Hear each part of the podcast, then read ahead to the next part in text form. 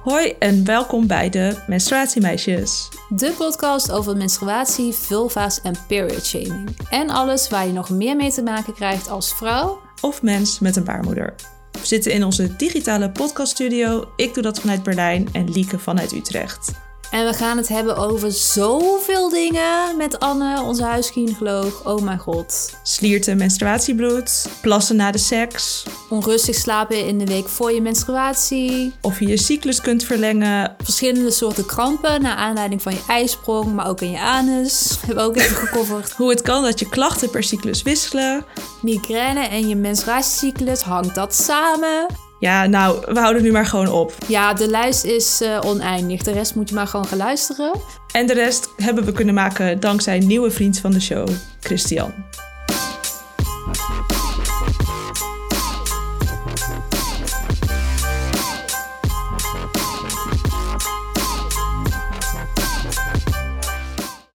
De koffie is gezet, want we nemen dit om half vijf op. De werkdag begint voor mij nu. Ja, voor mij niet, maar ik kan, het kan er nog net bij. Ik heb wel heel veel zin in de echt of nep. Oké, nou, ga, maar de, ga er maar voor. Is dit echt of nep? Nederlandse burgerwetenschappers werken momenteel aan een supertampon. Die bevat gezonde melkzuurbacteriën die de vagina zouden moeten koloniseren, waarmee de positieve eigenschappen van die bacterie worden overgedragen. Burgerwetenschappers. Nou, ik vind burgerwetenschappers zo, ik vind het zo'n raar woord, maar ik weet dus niet of je een verhaal hebt verzonnen of dat je hem helemaal hebt verzonnen, zeg maar. Daar twijfel ik tussen, maar dan ga ik gewoon voor helemaal verzonnen. Dat het nep is. Nee, echt, sorry. Wacht, ik ben confused over mezelf. Nee, het was te specifiek, dus dan denk ik echt. Hè, dat bedoelde ik. Ja, final answer? Ja. Oké, nou, ik heb hier een geluidsfragment. Ik ga nog niet zeggen of het echt of nep is. We kunnen daar gewoon naar luisteren en dan zal het vanzelf blijken. Zeg nog eventjes, Rosanna, over uh, dat maandverband. Jij bent een wetenschappelijke expert op het gebied van vaginale bacteriën. Jij bent bezig met de ontwikkeling van een supertampon, heb ik me laten vertellen. Uh, wat wordt dat voor een tampon dan? Ja, het, de bedoeling is inderdaad dat uh, wij met een groep burgerwetenschappers, met, met een vrouwencollectief, uh, onze eigen vaginale melkzuurbacteriën gaan isoleren. En er is één type waar ik met name onderzoek naar doe, dat is Lactobacillus crispatus. En dat is eigenlijk de beste bacterie. Dus die is bijvoorbeeld ja, die verzuurt de vagina heel sterk. En die zorgt ervoor dat zwangerschappen minder risico lopen op vroeggeboorte, fertiliteit, uh, minder problemen mee en minder vaginale infecties. Dus wat we willen doen is we willen allemaal die bacteriën gaan verzamelen en ze dan op een of andere manier verpakken, zodat we het aan een andere vrouw kunnen geven. Bijvoorbeeld in inlegkruisjes, maandverband, incontinentiemateriaal, tampons, wasgel. Ja, allerlei verschillende toepassingen, maar ook maandverband inderdaad. Ja, de vraag is of die bacteriën dus vanuit dat maandverband de vagina kunnen koloniseren. Dat ja. moeten we nog even uitvinden. Ja, dat vroeg ik me ook af. Ja. ja. ja. Ik moet denk ik even uitleggen waarom ik moest lachen. Maar jij zei, oh, burgerwetenschappers, veel te specifiek. Maar toen, uh, deze vrouw heet trouwens Rosanne. Toen Rosanne echt zo die bacterie ging benoemen. toen dacht ik, nou, ik had het echt nog veel specifieker kunnen maken. Maar Ja. niet gedaan. Maar het is dus echt, dit is Rosanne Hertzberger, uh, schrijver, columnist en wetenschapper. Ja, en uh, wat vind jij van deze tampon? Of menstruatieproducten eigenlijk? Ja, nou, die kan dan uh, misschien ooit in onze patentenaflevering of in innovatieaflevering. Welk programma was dit eigenlijk? De slimste mens. Oh, ja, dacht inderdaad. Dat jij dat wel zou nee, herkennen. Ik herkende, ik kon het even. Ik kijk het niet. Uh, maar ik ken het wel. En ik dacht dat het de slimste mens was, maar ik was even confused of daar van die mensen dan zo'n verhaaltje komen doen, zeg maar. Oh ja, Snap die Philip, volgens mij heet die Philip. Die stelt altijd zo'n hele random vragen tussen die quiz door. Nee, maar ik bedoel meer omdat ze nodigen dus mensen uit. Hmm. Maar was dit een deelnemer of was dit een vraag? Of hoorde dit bij een vraag? Nee, dat was een deelnemer gewoon over haar werk. Oh, oké. Nee, ik dacht dus dat het een soort, soort van in hier, dat er een vraag was geweest over dit onderwerp bij de slimste mens. En dat ze dan dus Oh. iemand daarover live lieten vertellen. Snap je? Daarom was ik een beetje confused over welk programma het was. Oh, nee, dit was gewoon tussendoor, want dat is altijd zo random. Dat kan ook echt zo zijn. En hou jij van frikandellen bijvoorbeeld? En, Ja, nee, dat weet ik dit- wel dus. Maar ik was dus even confused over de setup van dit programma. Goed, maar eh, echt, gefeliciteerd Honorata. Met nummer nul punten. Met je nulpunten, ja. Met de eer. Ja. En dan gaan we nu naar onze gast. Bij ons aangeschoven is gynaecoloog Anne. We noemen haar onze huisgynaecoloog, maar ze is ook gynaecoloog bij Amsterdam UMC. Anne, weet jij dat je de eerste gast bent die twee keer bij ons aan is geschoven? Uh, nou ja, inmiddels weet ik dat. maar ik wist niet dat ik uh, de enige gast was. Uh, of dat er nog nooit iemand anders twee keer is aangeschoven. Dus ehm, ja, superleuk natuurlijk. Ik zit ook echt zo te verkondigen alsof je 1 miljoen hebt gewonnen. Maar goed, uh, it's something. Ja, ik, uh, ik zie zelfs nog mogelijkheden voor wel meer dan één keer, zoals je weet. Ja, wij ook hoor, dus dat komt wij goed. ook, ja. ja, dan ga ik maar gewoon nu vragen stellen. Eerst komen er een paar vragen over menstruatiebloed, plassen na de seks en het HPV-vaccin. En daarna gaan we het hebben over de cyclus, over pijn, Joni-eieren, CBD-tampons. En aan het eind sluiten we af, net zoals de vorige keer, met een rondje van moet je wel of niet naar de dokter. En de allereerste vraag kwam van Jana en dat is... Uh, ik heb vaak slierte menstruatiebloed. Die zijn dan elastisch en moeilijk te doorbreken. Is dit gebruikelijk en wanneer moet ik me zorgen maken? Dit sluit volgens mij een beetje aan bij een van jullie andere projecten. Dus dat, dat er vrij weinig goede kennis is bij mensen die menstrueren in het algemeen. Van ja, wat is nou normaal en wat is niet normaal? Hoe hoort het eruit te zien? En ja, wanneer is het uh, raar? Uh, dat het wat slierterig is, dat het wat slijmerig is, dat er soms wat stolseltjes bij zitten. Uh, dat het de ene keer helderder rood is, de andere keer donkerder. Dat het zelfs zwart-bruinig kan worden. Ja, het is allemaal variaties binnen normaal. waarbij ik me niet meteen zorgen zou maken als ik dit zo hoor. Het varieert een beetje um, ja, hoe, hoe het opgebouwd wordt, of het in een natuurlijke cyclus is, of dat het een onttrekkingsbloeding is onder de pil. Het varieert van dag tot dag en dan kan het ook nog van cyclus tot cyclus variëren. Dus dat het nou ja, elastisch en moeilijk te doorbreken is, uh, zou ik niet direct een uh, alarmsignaal uh, uithalen. Ben jij dan ook weer gerustgesteld, Honorata? Want jij had dit ook, ja. toch? Ja, ik zat me een beetje te verschuilen achter de vraag van Jana, maar ik had dit ook inderdaad. of ik heb dit nog steeds, ik heb dit altijd. Nu ben ik net toevallig afgelopen week bij de gynaecoloog geweest en toen heb ik het ook even gevraagd, want ik dacht, ja, ik zit er nou toch. Dus ik heb nu van twee partijen gehoord dat het kan, dat het kan en dat het niet iets is om zorgen om te maken. Dus uh, ik ben forever gerustgesteld. Uh, laatst hebben we een boekenclub aflevering gemaakt met gynaecoloog Jen Gunther. En zij schrijft in haar boek Vagina Bijbel dat er geen wetenschappelijk bewijs is voor dat plassen na de seks helpt tegen blaasontstekingen. Ik deelde dat op Instagram. Nou, daar brak echt uh, de pleuris uit, uh, to put it nicely. Want iedereen zei, ja, ik doe dit. En huisarts uh, adviseert dat ook. En op thuisarts staat dus ook dat je dit moet doen. Maar hoe zit dit nu?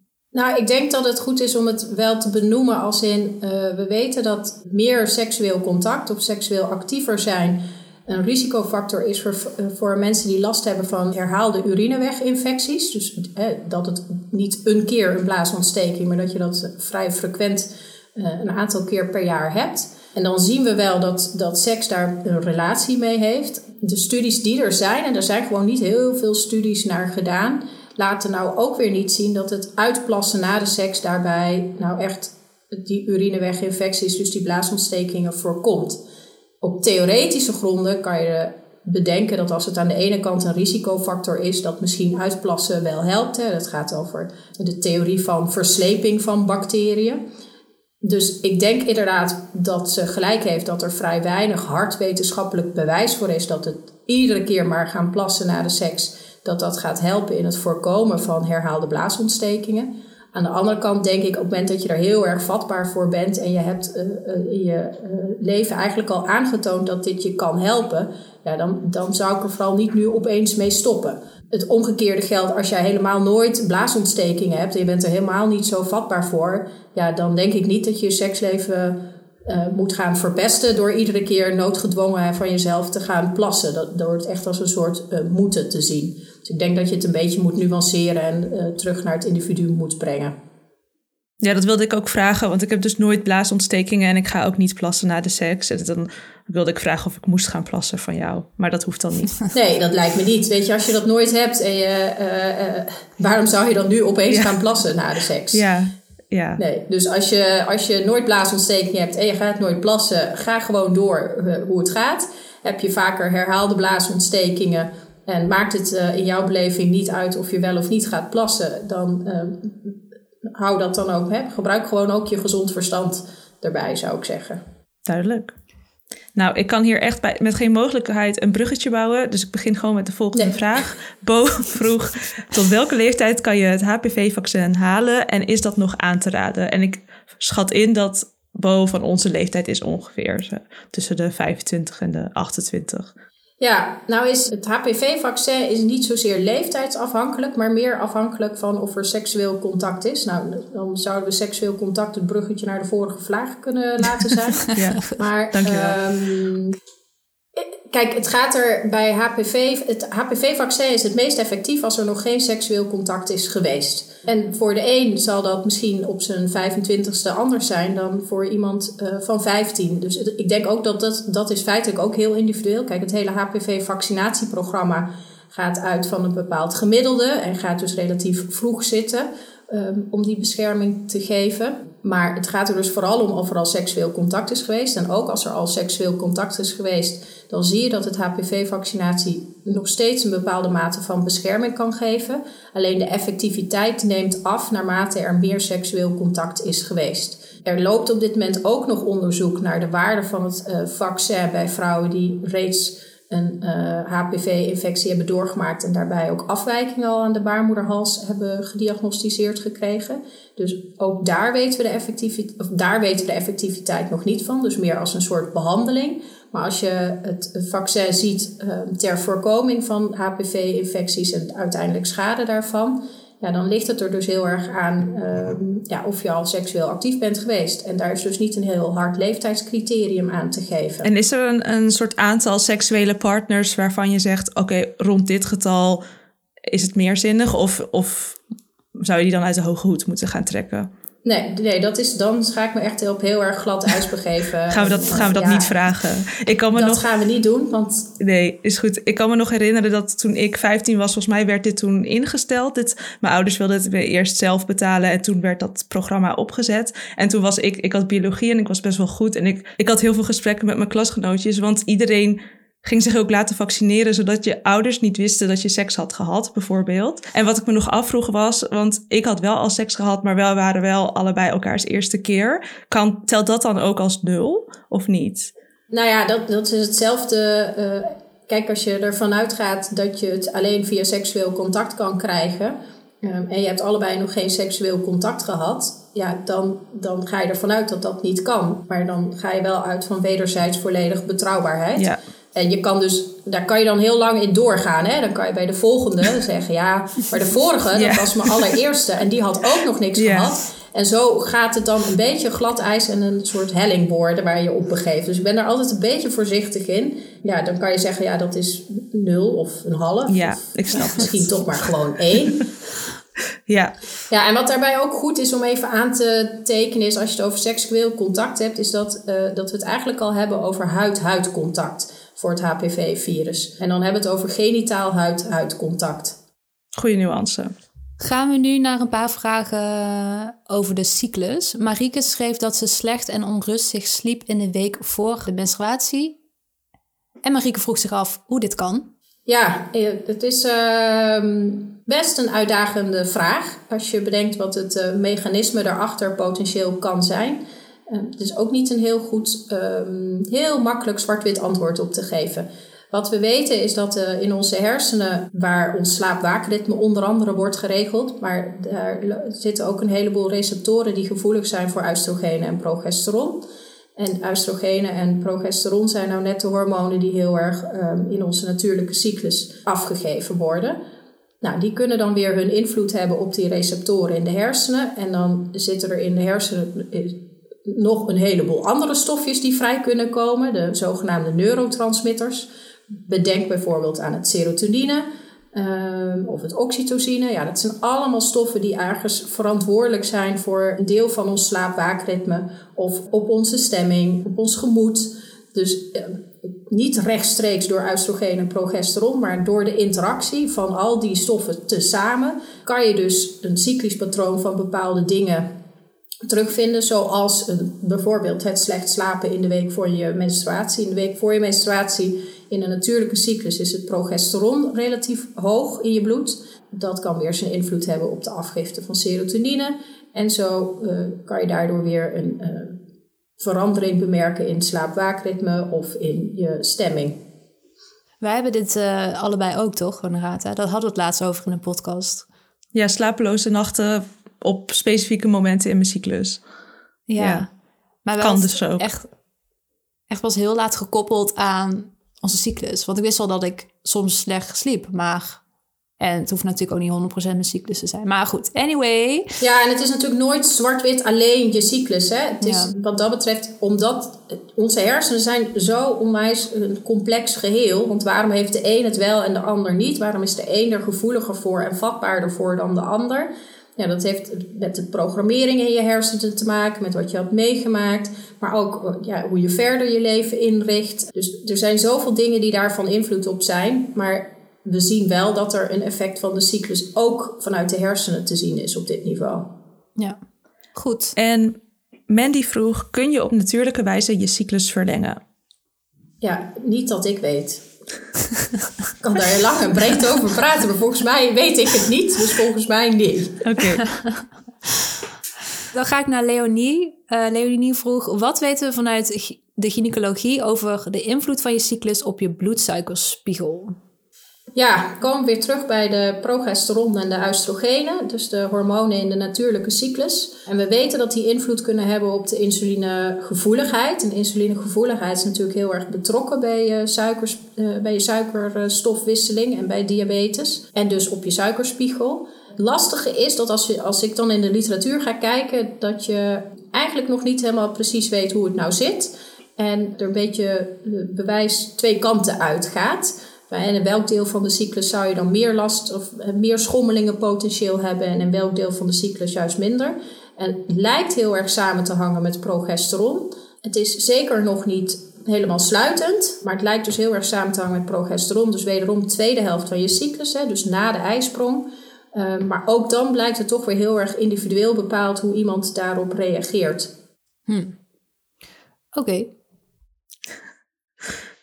is moeilijk iets uh, op te reageren, hè, op de wijsheid van de gynaecoloog. Ja, u zijn er gelijk helemaal stil van. Ja, ja ik, kan niet, ik kan dit niet overtreffen met mijn wijsheid, want ik heb de wijsheid niet in pacht. Dus ik, het is gewoon oké. Ja, dat waren de vragen over de cyclus. En gaan we nu naar de vragen over pijn. Elle vroeg, ik heb krampen in mijn buik slash vagina tijdens de ijsprong. En die duren een uur tot een paar uur. Is het gebruikelijk? Kan het kwaad? En wat te doen?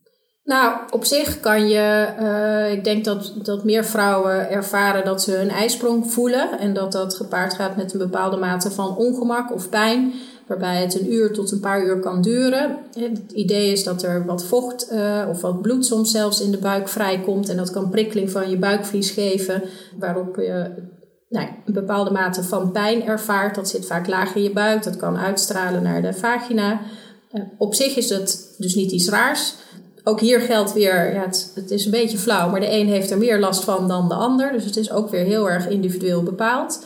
Ehm, kan het kwaad? Nee, op zich kan het geen kwaad. Als het je verder in je leven geen hinder geeft. Ja, op het moment dat het hinderlijk wordt en dat je daardoor een paar uur je werk niet kan doen, of je studie, of niet naar school kan, dan kan het op zich nog steeds geen kwaad, maar wordt het wel vervelend en hinderlijk. En uh, is de vraag of je er wat aan kan doen ja, op het moment dat het pijn is ten gevolge van een ijsprong of rondom een ijsprong, dan is een van de meest logische stappen daarna altijd om een ijsprong te gaan onderdrukken. Dus als iemand zegt, ja, daar heb ik wel heel veel last van en hinder en dat, dat wil ik niet meer, ja, dan moet je dus gaan kijken naar het onderdrukken van een ijsprong. En dan kom je al heel snel in de hormonale anticonceptieachtige middelen.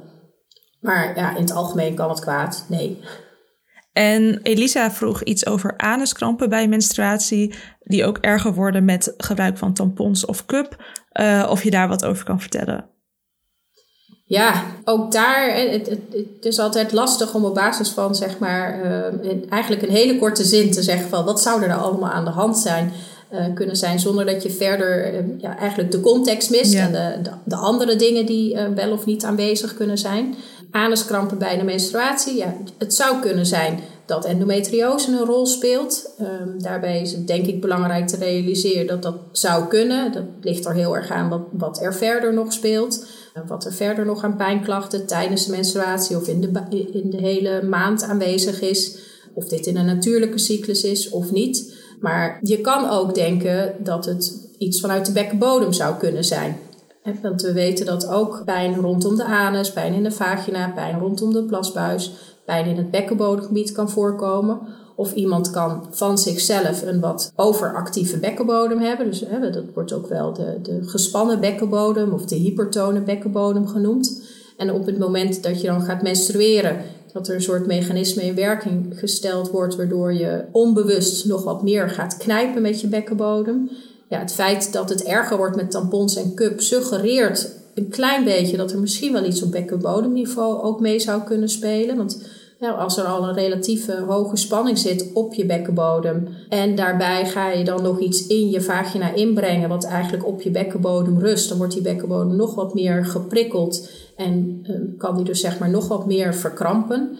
Uh, dus dat is ook iets wat een rol kan spelen. Uh, en we zijn ons vaak helemaal niet zo heel goed bewust van onze bekkenbodem. Van is die nou gespannen of ontspannen? En dat is in het, in het algemeen ook prima. Uh, dat we ons helemaal niet zo bewust zijn van onze bekkenbodem. Maar op het moment dat je dus klachten gaat krijgen, bijvoorbeeld uh, plasklachten of pijn bij het vrijen of pijnklachten of anuskrampen, ja, dan kan het ook vanuit de bekkenbodem iets zijn nou ja, waar je aandacht aan zou moeten besteden.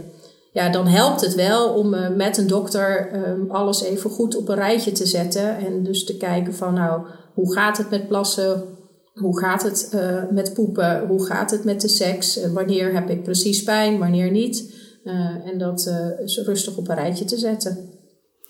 Want gespannen bekkenbodemspieren, dat zou je diagnosticeren aan de hand van klachten? Of kun je dat testen of je dat hebt? Het is vaak een combinatie. Het is een combinatie van klachten en dan heel uh, toch wel secuur ook uitvragen hoe het gaat met plassen en poepen en met uh, bijvoorbeeld seks. En daarbij kan je bij lichamelijk onderzoek uh, naar voelen, letterlijk, en naar kijken. En kijken ook ja, hoe goed iemand wel of niet controle heeft over zijn bekkenbodem. Maar dan, ook dan kan het nog zijn dat iemand bij mij, hè, bij mij in de gynaecologische stoel, zo gezegd, heel goed situationeel kan ontspannen. Terwijl die in bepaalde situaties heel erg onbewust een gespannen bekkenbodem heeft. En dat haal je er dus, daarom moet je eigenlijk de combinatie hebben. En het betekent ook dat sommige mensen zullen wat meer last hebben of, of meer een gespannen bekkenbodem hebben en daarbij meer blaasklachten hebben. Anderen zullen dat misschien wat meer bij pijn bij het vrijen of bij seksklachten ervaren. En sommigen juist wat meer uh, klachten rondom de anus. Ja, heel uitgebreid antwoord. Dankjewel. Ik ga door naar de volgende van Elianne. Hoe kan het dat je klachten per cyclus wisselen? Uh, bijvoorbeeld soms pijnlijke borst- of rugpijn, maar niet altijd. Ja, ik, ik denk dat überhaupt hè, je cyclus kan variëren. Er is niet een gegeven dat, uh, dat elke cyclus exact hetzelfde hoeft te zijn. Dus denk ik ook nog wel een beetje een misverstand. Um, cyclus zou uh, precies 28 dagen duren. Ja, ook dat varieert gewoon enorm. Het varieert van vrouw tot vrouw, van mens tot mens. Uh, het varieert van de periodes in je leven. En ook de bijkomende klachten. Ja, het ene moment kan je ergens meer last van hebben dan het andere moment. Dat heeft voor een deel met, met jezelf te maken. Hè. We noemden net even het slecht slapen. Nou ja, op het moment dat je slecht slaapt, ben je vaak ook weer wat gevoeliger voor pijnklachten. Of vallen bepaalde dingen je weer wat meer op. Ja, zo zijn er denk ik een heleboel factoren die maken dat sommige dingen nadrukkelijker aanwezig zijn of dat je daar gevoeliger van bent op het ene moment dan op het andere moment. Er zijn heel veel mensen die merken een verschil in hoe ze zijn tussen de zomer en de winter. Ja, dan zullen ook bepaalde klachten je meer of minder opvallen. Daar kan je heel lang over praten, maar ik denk dat het gewoon heel erg normaal is dat het kan wisselen en dat je echt niet altijd alles, elke cyclus exact hetzelfde hoeft te hebben. Bedoelde je nou de letterlijke zomer of winter of de cyclische Macy heel zomerwinter. Ik denk volgens mij de letterlijke.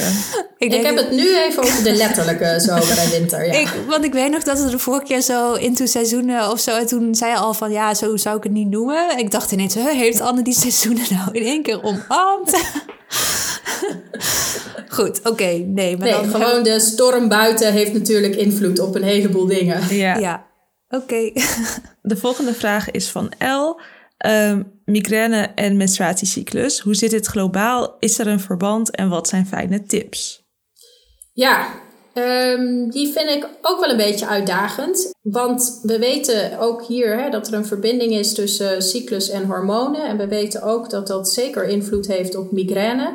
Kennen de menstruele migraine en we kennen ook het cyclisch beloop van migraine. Het feit dat voor de puberteit er vaker of meer jongens uh, last hebben van migraine en na de puberteit er juist meer meiden en vrouwen last gaan hebben van migraine, suggereert wel echt een component hormonen. Het lastige is dat we eigenlijk nog niet helemaal precies weten hoe het zit. We weten wel dat die verandering van hormonen mensen gevoeliger maken voor migraine en het omgekeerde juist juist soms ook ongevoeliger maken voor migraine. We denken aan van uh, voor de overgang naar na de overgang toe. Maar eigenlijk weten we nog niet precies hoe het zit. En ook daar is het een beetje een frustrerend antwoord om te zeggen: het is eigenlijk nog nooit helemaal goed onderzocht hoe het nou precies zit. En ja, dat raakt ook een beetje aan de, vorige, de eerdere vraag over uh, onze hersenen en slapen en emotie en waarom klachten soms wisselen of de ervaring van pijn. Ja, het is wat dat betreft gewoon een complex geheel in je hersenen. Migraine is natuurlijk gewoon een hersenaandoening en niet zomaar een hoofdpijntje. Loopt op dit moment wel een studie in uh, het LUMC en in het Erasmus MC. En in uh, het LUMC zit ook een neuroloog die een podcast heeft gemaakt, overigens, over migraine en hormonen. Nou. Dus ik denk dat misschien in die podcast er nog wel meer informatie te vinden is dan dat ik hier nu kan geven. Frustrerende antwoord is dus dat we het eigenlijk nog niet helemaal precies zit, weten hoe het zit. En dat we wel zien dat je met hormonale anticonceptiemiddelen bij sommige vrouwen een heel goed effect kan zien. En totdat we meer weten, zullen we even die podcast uh, in de show notes zetten, zodat mensen die kunnen luisteren. Ja. Dan de laatste vraag in de categorie pijn. En dit, deze vraag is naar aanleiding van heel veel berichtjes. Kun je endometriose nu wel of niet zien op een inwendige echo? Het antwoord is uh, ja en nee. Dat wil zeggen dat je, uh, kijk, endometriose kan heel oppervlakkig groeien. En dan groeit het over het buikvlies. Nou, het buikvlies is eigenlijk maar een cellaag dik, om het zo maar te zeggen. Dus dat is echt nou, super dun. Hè? Dan heb je het over eigenlijk minder dan een millimeter. Dat betekent dat endometriose ook minder dan een millimeter kan zijn als je uh, afwijkingen daaraan hebt. Dus je kan je misschien wel voorstellen dat als je een echo maakt, dat je dat soort subtiele oppervlakkig groeiende endometriose met een echo helemaal niet kan zien. Terwijl als je ziet dat endometriose ook meer haarden of kiestes kan vormen en echt uh, meer, ja, zeg maar even in de categorie knobbels en bobbels, dan kan je die wel zien op een echo. Dan moet je nog steeds weten waar je moet kijken en hoe je moet kijken. En ik denk dat een heleboel dokters en gynaecologen de grote endometriose kiestes zeker zullen zien, maar ook de kleinere niet meer oppervlakkige afwijkingen, maar wel groter dan een paar millimeter een paar centimeter. Ook daarvoor moet je goed kijken en, en weten waar je moet kijken. Dus als je het niet ziet op de echo, wil het niet zeggen dat het er helemaal niet zit. Het omgekeerde is wel waar. Als je het ziet, dan zit het er ook. En met deze informatie, stel je gaat heen voor endometriose. Hoe weet je dan als persoon of je gynaecoloog goed kijkt, weet hoe te kijken? Moet je dan second opinion vragen als je toch echt heel veel klachten hebt? Of hoe ga je daar als persoon mee om? Ja, het is natuurlijk ook een beetje een combinatie van twee dingen. Het is nooit alleen de echo waar je naar kijkt. Je kijkt ook naar het klachtenpatroon en het, het, het, het bijpassende verhaal. En dat is best een beetje een uitdaging, want we weten natuurlijk dat endometriose over het algemeen pas hè, na een flink aantal jaren uh, dat die diagnose wordt gesteld, dat daar toch vaak behoorlijke vertraging in optreedt. Hè, dat, dat we klachten toch um, in ieder geval als maatschappij, zonder dat ik nou één beschuldigende vinger wil wijzen, toch misschien wat te veel bagatelliseren en dan niet goed genoeg kijken. Dus ja, ik weet niet of je nou moet zeggen, ja, als je, als je één echo hebt gehad en daarop is het niet gezien, ga gelijk voor een second opinion. Maar neem jezelf in ieder geval en je klachten serieus. Dus als je uh, je hebt pijnklachten en je ziet een patroon wat zou kunnen passen bij endometriose. Je ziet verhalen waarin je je herkent en het wordt misschien niet op een echo gezien. En maar je ziet dat je bijvoorbeeld wel weer op hormonale therapie goed reageert. Eh, het is, het is vaak een beetje een samenspel, een combinatie van dingen. Ja, op het moment dat je blijft herkennen, uh, ja, denk ik dat je op een gegeven moment wel kan zeggen van nou dan wil ik toch in een van de endometriosecentra kijken dat er een keertje echt goede diagnostiek nog wordt gedaan. Als je twijfel hebt of die diagnostiek eerder goed is geweest. Ja, het, is, het is een beetje een lastig samenspel, maar uh, ja, gezien het feit dat het zo'n diagnose met delay is, denk ik dat we in ieder geval wij als mensen in de maatschappij het wel gewoon serieus moeten nemen. Mooi. Maar endometriosecentra, die bestaan dus. Dat wist ik helemaal niet. Ja, er zijn een aantal endometriosecentra in Nederland. Amsterdam UMC heeft een heel mooi endometriosecentrum. Of course. Er zijn er, uh, waar ik niet zelf werkzaam ben, maar dat zijn mijn uh, collega's. Maar ja, er zijn er wel uh, een aantal in Nederland, zeker. Ik heb dat dus ook. We hadden laatst een afspraak en ik zag er een beetje tegenop. Ik was letterlijk echt om acht uur al aan het aftellen. Over twee uur is het tien uur en dan twee uur later is het twaalf uur. En dan drie uur later is het drie uur. En dan is het... En de hele dag, oh ik heb nog zoveel uur, ik heb nog zoveel uur. En toen heb ik ontdekt wat het is en het heet waiting mode. Dit is een klein stukje uit de bonusaflevering van vandaag, waarin we niet alleen menstruatiemeisjes zijn, maar ook feminisme-meisjes. Naar dit en alle andere bonusafleveringen kun je luisteren als je ons met 2 euro per maand steunt, want dan krijg je toegang tot onze exclusieve podcastfeed. En dan voegen we je ook nog toe aan onze beste vrienden op Instagram. Mocht je nou afvragen wat we met die 2 euro gaan doen, daarmee kunnen we de podcast beter maken en blijven maken. Vriend worden? Ga naar vriendvandeshow.nl slash menstruatiemeisjes. Gaan we het nu hebben over de nieuwe menstruatie slash vulva producten. Ik ben heel benieuwd naar je uitgebreide antwoorden waar je op dit gebied onbekend staat. Wat weet jij over je yoni-stomen met thee slash kruiden? Nou, ik weet dat het gebeurt. Ik weet dat er uh, hele culturen zijn die er hele ideeën en theorieën over hebben. Ik merk ook dat het uh, inmiddels uh, nou ja, intercultureel goed geïntegreerd raakt in meerdere culturen, zeg maar. Ik denk dat je hier heel erg voorzichtig mee moet zijn. Kijk, de vagina is nou eenmaal een zelfreinigend orgaan, wat niet gemaakt is om van binnen nou per se met allerlei kruiden en theeën te worden nou ja, schoongemaakt. En het kan ook schaden. Hè. Toevallig had een, uh, een collega van mij, heeft nog niet zo lang geleden, een uh, patiënt gehad die een helemaal verkleefde vagina had. En de enige oorzaak die daar uiteindelijk voor te vinden was, was dat daar inderdaad met kruiden en de baden gestoomd is om het van binnen schoon te maken en, en van alles mee te doen. Dus ja, ik ben als gynaecoloog geen voorstander van om dit te doen. En potentieel kan je jezelf hier echt schade mee aandoen. Dat was een langer antwoord dan ik had verwacht. Ik verwachtte een nee niet doen. Maar er was nog uh, een waarom. Dankjewel. Ja. Maar wat, wat, wat is een verkleefde vagina? Wat, wat bedoel je daarmee? Als het klinkt heel nou, pijnlijk. dan zit hij dicht. Oh. Ja, nou, daar kom je er niet meer in, zeg maar. Ai, oké. Okay. Dat is niet de bedoeling. En dan kan het er dus ook niet meer zo uit. Ah ja. Bijvoorbeeld, menstruatiebloed kan er dan niet meer uit. En als je seks zou willen hebben met penetratie, dan kan er dus niks in. Ja. Oké, okay, dan is de samenvatting dus wel gewoon niet doen, inderdaad. Ja. Uh, ja. Laten we doorgaan naar de Joni-eieren. Wat vind je daarvan? Ja. Um... Moest je het googelen of uh, zat het al op je radar? Nee, nee, nee. Nee, ik heb ook die uitzending uh, van uh, Jinek gezien waar uh, Teun ook nog wat kwam toelichten over, was het uit Keuringsdienstwaarde? Ja, ja. Of nou ja, uit een van de programma's die Teun maakt. Kijk, op zich denk ik dat er niet zo heel veel tegen is om je bewust te zijn van je bekkenbodem. En dat voor een fijn seksleven het fijn is dat je controle hebt over je, over je bekkenbodem en weet wat je ermee kan. Ja, en die Joni-eieren die dan in allerlei stenen en varianten en... Uh, kleurtjes um, en met allerlei andere eigenschappen te, te vinden zijn. Ik weet niet of dat nou zoveel toegevoegde waarde heeft. Ja, als je daarin gelooft. Uh, kijk, het placebo-effect is ook heel wat waard. Het op zich trainen van je bekkenbodem kan denk ik in het algemeen niet zoveel kwaad. Mits je niet al een overactieve bekkenbodem hebt. Want dan kan je zelf volledig wel wat kwaads aandoen. Dus ik ben in dit geval niet heel erg tegen. Ik zou het zeker niet zomaar aanraden. En of, of het dan inderdaad uh, per se van een bepaalde edelsteen moet zijn.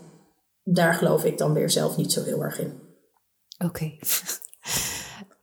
Laatste, dat zijn de tampons met CBD. Odi? Toch? Ja, infused. Dus, het zit iets in met CBD. Ja, het stond niet in het script, maar met CBD.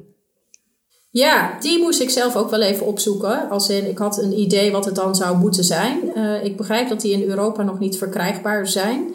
Wat ik er zo snel van kon vinden en in Amerika wel. Ja, ik zou niet weten waarom je dit zou doen. Wordt beschreven als dat het dan tegen pijn zou helpen en dan specifiek menstruatiepijn. Ja, ik denk dat de hele theorie van hè, dan, dan zit het daar lokaal. Ja, alles wat je in je vagina stopt, wordt uit, even plat gezegd, en wat dan bijvoorbeeld een, een tampon is, doordrenkt met CBD. Maar ook, hè, we kennen de tampons die doordrenkt worden met wodka. Het komt gewoon uiteindelijk in je bloed. En in je bloed bouw je een spiegel op. Dus of daar dan een meerwaarde is van tampons bedrenkt met CBD voor specifiek menstruatieproblemen, ja, ik denk het niet, als ik heel eerlijk ben. En uh, mag Lieke testen met haar menstruatiepijn? Of zou je zeggen, begin er niet aan? oh, nou ja, als Lieke dit wil testen, ik ga er vooral niet tegenhouden. Ik hoor het heel graag. Maar uh, besef, het is niet iets wat alleen maar even lokaal voor je menstruatiepijn is. Hè. Het komt gewoon uh, in je bloed. net zoals dat de Nuvaring werkt, die doen we ook vaginaal. En die hormonen komen ook gewoon in je hele bloedbaan terecht. Dus het is niet zo dat het eventjes alleen maar lokaal zijn effectje heeft. Ja, want ik krijg dus zo vaak de vraag of we dit al uitgeprobeerd hebben. Maar ik durf nu niet meer. Dus ik voortaan ga ik gewoon zeggen nee. ik durf nog wel. Ik heb alleen geen menstruatiepijn. Maar ja, ik wil eigenlijk heel graag gewoon zeggen het werkt niet. Maar dan moet iemand het testen. Maar ik ga jou niet dwingen hoor, Lieke. Nou, jezelf opofferen, ik hoor het al. Is goed. Nou, gaan we nu weer naar moet je je zorgen maken of moet je naar de dokter? Ik begin met moet je naar de dokter? Of je zorgen maken. Ik zeg het gewoon twee keer. Als je menstruaties extreem lang zijn. Uh, als je menstruaties extreem lang zijn, vind ik dat je naar de dokter moet. Want ik vind dat je uh, geen hinder hoeft te hebben van je menstruaties. En onder de zeven dagen beschouwen was normaal. Als het daarboven zit, ja, dat is niet normaal. Goed. Moet je naar de dokter bij een chronische vaginale schimmelinfectie die samenhangt met je cyclus? Ja, als je last hebt van een schimmelinfectie, dan lijkt het me wijsheid om naar een dokter te gaan. Moet je naar de dokter als je cyclus verkort naarmate je ouder wordt? In principe niet. En dan ga ik er heel even vanuit dat we het hier hebben over het normale ouder wordende proces. En dat als je cyclus gaat verkorten richting natuurlijke overgang. En dus als we het hier uh, hebben over iemand die uh, tussen de 45 en de 50 is, dan hoef je daarmee niet naar de dokter ja, als je veranderingen in je cyclus bemerkt, die, uh, waarbij de cyclusduur opeens heel veel korter wordt of juist heel veel langer en je bent een stuk jonger, dan ligt dat natuurlijk wel iets genuanceerder. Moet je naar de dokter als je menstruatie niet op gang komt na het stoppen met de pil? Ja, ja, kan ik lang en kort over zijn, maar je menstruatie hoort in principe, als je een eigen normale natuurlijke cyclus hebt, en volgens mij hebben we het hier in de vorige aflevering ook over gehad, dan hoort hij gewoon op gang te komen na het stoppen met de pil. Dus op het moment dat hij niet op gang komt, dan is dat wel wijsheid om te gaan laten kijken waar ligt dat aan. Yes, en de laatste moet je naar de dokter als je afscheiding niet lijkt te veranderen gedurende je cyclus, zonder anticonceptie. Ja, als je verder een regelmatige cyclus hebt met een normale, uh, regelmatige menstruatie en je merkt daarin geen verandering, dan zou ik daarvoor zeker niet naar een dokter gaan. En dan gaan we nu naar de aller, aller, allerlaatste vraag van Netanja. Vind je elke dag vulva zien echt niet erg? Wilden wij ook heel graag weten. Ja, dat vind ik dus echt niet erg. Nee. En zie je het nog? Nee, of is het... daar natuurlijk. Ik, nee, je ziet het dus niet meer. Ik denk dat hmm. dat. Uh, wij, wij kijken niet als in. Oh, wat is dit voor vulva? Of wat zie ik hier nu? Uh, nee, je kijkt daar echt heel beroepsmatig en heel technisch naar. Dus nee, het is echt niet erg. En de meerderheid van de dingen vallen je eigenlijk niet op, zeg maar. Nou, ik denk dat het voor heel veel mensen een geruststelling is. Ja, en dat geldt voor iedereen. Hè? Ik denk dat ik voor echt uh, heel gynaecologisch Nederland kan praten. Dat, dat we dat één niet erg vinden. En twee, dat ons dat we daar allemaal heel beroepsmatig en technisch naar kijken en helemaal niet mee bezig zijn met heeft iemand zich wel of niet geschoren. dat zijn allemaal vragen die vaak passeren van de, excuses. Ik heb me, sorry, sorry, ik heb me nog niet geschoren. Dan denk ik, ja, dat, daar kijk ik helemaal niet naar. Daar zijn wij helemaal niet mee bezig. Nee, nee. Um, en dat geldt voor zowel de mannen als de vrouwen in dit vak. Ja, het is voor ons hetzelfde als dat je bij de dermatoloog je moedervlek laat zien of bij de orthopeed je enkel laat onderzoeken. Die zijn ook niet bezig met of je je nagels wel of niet gelakt hebt, ehm, of je benen wel of niet geschoren. Um, ja. En wij zijn er dus ook niet mee bezig. En je hebt ook wel voor dit beroep gekozen, denk ik. Dus dan zou het ook raar zijn als je achteraf zegt: Nou, ik heb helemaal geen zin om hier de hele tegenaan te kijken. Ja, nee, dat zou heel raar zijn als je dat nu zou zeggen na al die jaren. Ja. Nou, heel erg bedankt weer. Ja, ik vind deze afleveringen zo fijn, want we weten gewoon in één keer, gewoon binnen, hoe lang zijn we nu bezig? Uur, 50 minuten, weet ik niet. Gewoon in één keer een heleboel. En we halen het de hele tijd terug in andere afleveringen. Echt weer super fijn. Dankjewel, Anne. Ja, het was uh, weer super leuk om uh, mee te doen en te zien wat voor vragen jullie toch elke keer met z'n allen weer weten te bedenken. Uh, van vragen waar ik echt zelf ook elke dag uh, mee te maken heb en tegenaan loop, tot vragen waarvan je denkt: Oh, bestaat het? Ik wist het niet. Ja. Uh, dus het daagt mij ook weer uit om soms even iets uit te zoeken of bij een collega na te vragen. Eh, en gelukkig zijn er ook genoeg collega's met verstand van zaken en kennis om me heen. Als ik eens een keer een vraag net niet helemaal goed zou weten uit mijn eigen parate kennis. Dus ehm, nou, ik hoop vooral dat iedereen er wat aan heeft en er iets zinvols mee doet. Nog even over deze aflevering. We kregen echt superveel vragen. Dank je wel daarvoor. En ze pasten helaas niet allemaal in de podcast. Ook hebben we een heleboel vragen al in de vorige aflevering met Anne besproken. Ik zal even een mini samenvatting geven van die aflevering. We hebben het namelijk gehad over anticonceptie met en zonder hormonen. We hebben extra lang stilgestaan bij de spiraal. En we hebben het gehad over de gynaecologie in Nederland. Dus Mocht je daar vragen over hebben, ga dan vooral naar die aflevering. Welke aflevering is dat, Honorata? Ja, aflevering 16 heb ik uh, voor je uitgezocht. Ja, wist ik wel. Daarom That's me. Oké. Okay. Gaan we het nu over iets totaal anders hebben. Want als we ergens veel vragen over krijgen, dan is het wel period wear, oftewel menstruatieondergoed. Een aflevering hierover staat op onze to-do-lijst. Nu is die heel lang. Voor nu hebben we daarom alvast een review van period wear van het merk Snacks. Deze review is gesponsord, maar spoiler alert, we kunnen alvast verklappen dat we niet zouden gaan samenwerken als we niet fan waren. We hebben het allebei een tijdje gebruikt. Ik zit al helemaal klaar met mijn Snacks menstruatieondergoed bij de hand. Lieke, welke heb jij eigenlijk? Ik heb de classic. Back to basic. Ja, ik, uh, dit was voor mij de eerste keer dat ik het ging uittesten. En we gingen natuurlijk scrollen, oh, welke gaan we dan testen? Ik ben gewoon bij de Classic begonnen. Jij hebt, uh, jij hebt die ook, toch? Ja, ik heb die ook. Ik dacht dat dat handig was als we gewoon een soort van Classic model gingen testen. En was je bang om door te lekken? Ik was eigenlijk niet bang om door te lekken, uh, omdat ik niet zo heel veel bloed. En surprise, surprise, ik ben ook niet doorgelekt. Ik heb juist nog heel veel absorptievermogen over. Dus ik zag in dat stukje dat ik echt nog heel veel niet gebruikte. Dus ik denk dat ik wel wat op laag kan in absorptie. En ook op de site heb je van die druppeltjes van hoeveel je bloed. Ik weet niet of je daar ook naar had gekeken. En ik weet dus nu dat ik een stuk omlaag kan. Ik kon het ook gebruiken als enige opvangmiddel. Dus ik hoef dit ook niet te combineren met maandverband of cup of wat dan ook. Ja, ben jij doorgelegd? Wacht even. Nou ja, even een vraag tussendoor. Want hadden wij dan medium flow of heavy flow? Want ik hoor jou echt zo uh, zeggen, ja, niet doorgelekt. Ik ben nog niet doorgelekt. Classic heeft twee van de vier druppels. Oké. Okay. Hmm. En wat vond je er verder van? Um, ik ben wel positief verrast eigenlijk. Um, ik was niet de grootste fan van maandverband. Ja, het is ook geen maandverband, maar ging toch ziek een beetje met maandverband vergelijken. Ik voelde die laag niet heel erg. Dus je ziet wel dat het erin genaaid is, maar het was wel heel dun en dus geen luier vibes of zo. Dat zou ook wat zijn als dat wel het geval was. En het materiaal, dat deed me ook denken aan een van mijn favoriete strings. Want ik heb echt zo in een ver, ver verleden, maar ik draag ze nog steeds, van zo'n uh, microvezel something string gekocht. Wat echt zo heel glad is en ook naadloos. En I'm addicted. En dat deed me het ondergoed een beetje aan denken. Dus dat, dat is echt positief. Ik vond het wel fijn zitten. Ik was er ook heel blij mee met hoe het eruit zag en hoe minimalistisch het is. Ik vond het ook echt wel Lieke en Honorata ondergoed. Ja? Minimalistisch. Oh. Ja, jij Ben je op de ja? hoogte van mijn ondergoed dan? Ja, is goed. Nou, jij bent ook best minimalistisch, toch? Ja, dat is waar. En wat vond je er verder van?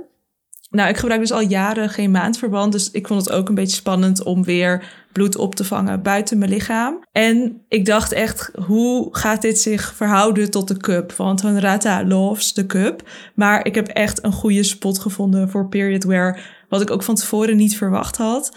Want er zijn ook gewoon momenten dat ik geen zin heb in al dat gedonder van de cup. Of bijvoorbeeld ook s'avonds laat. En dan moet ik echt nog zo'n hele routine doen. En dan ook nog die cup. Dus dan vind ik het echt, dan denk ik, oh yes, ik heb nog period wear in de kast liggen. En dat is dan echt zo'n fijn momentje.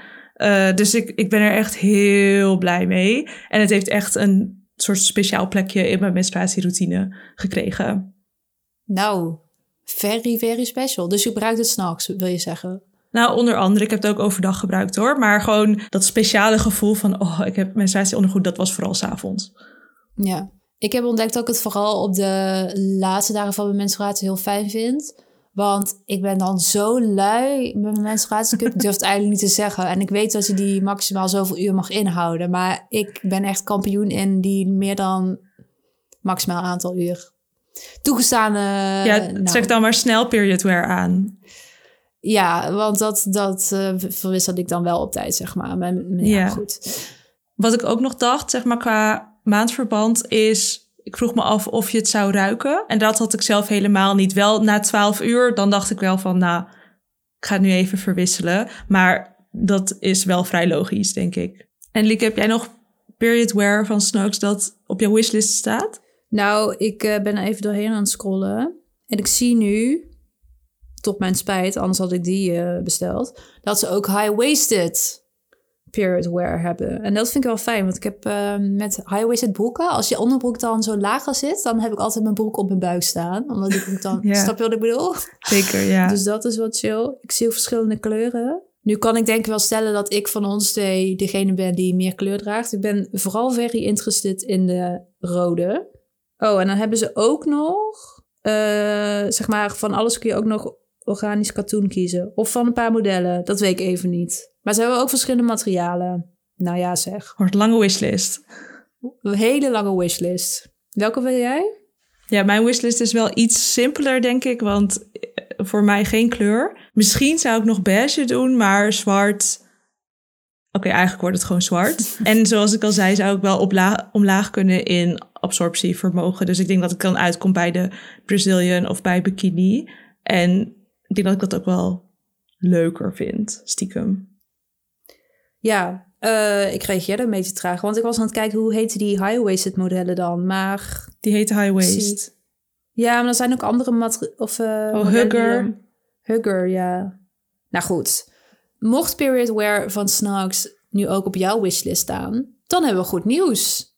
Want met de promocode menstruatie krijg je 15% korting via snugs.nl. En dat is S-N-U-G-G-S.nl. En hij is geldig vanaf 4 februari tot en met 24 februari. En dan gaan we nu naar de Gouden Cup.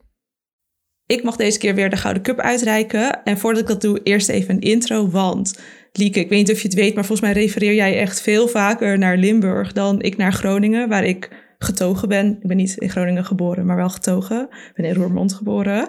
Dan weet iedereen dat nu ook. Maar ik ga nu wel even naar Groningen refereren. Nou, wat een uh, special moment. Wat een intro. Ik val bijna van mijn stoel.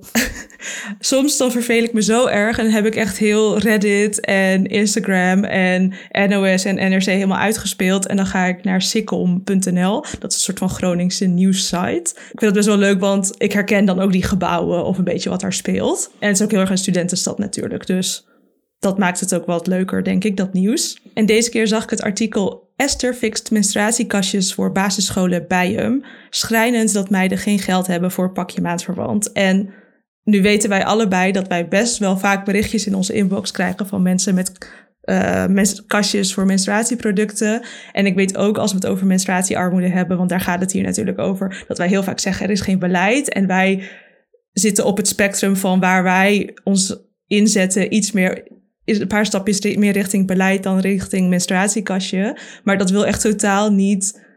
Ik wil echt totaal niks afdoen aan directe impact. Want elk gedoneerd product helpt direct iemand. En ik wilde dus even een shout-out doen, een gouden cup, naar iedereen die ervoor zorgt dat er menstruatiekastjes zijn op scholen of aan je gevel of hoe dan ook.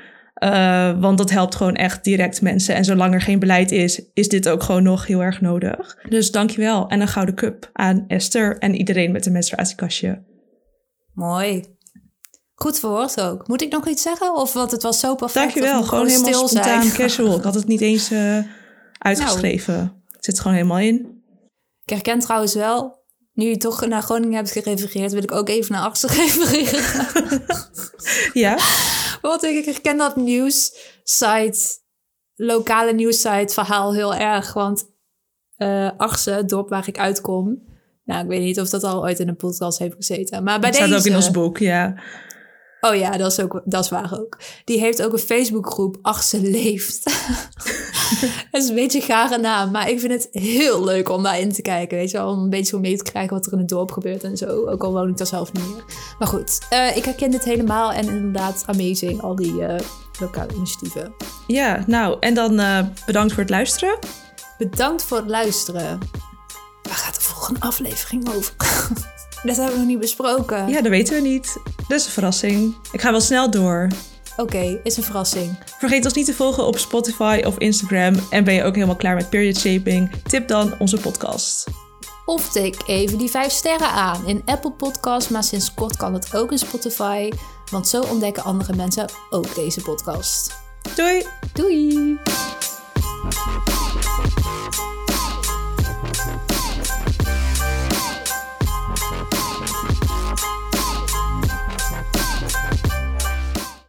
En zachtjes scrollen.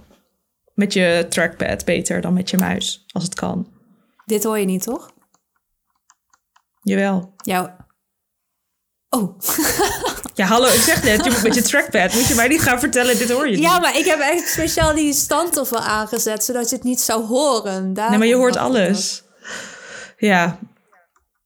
Ik hoor het. Hou op. Oké.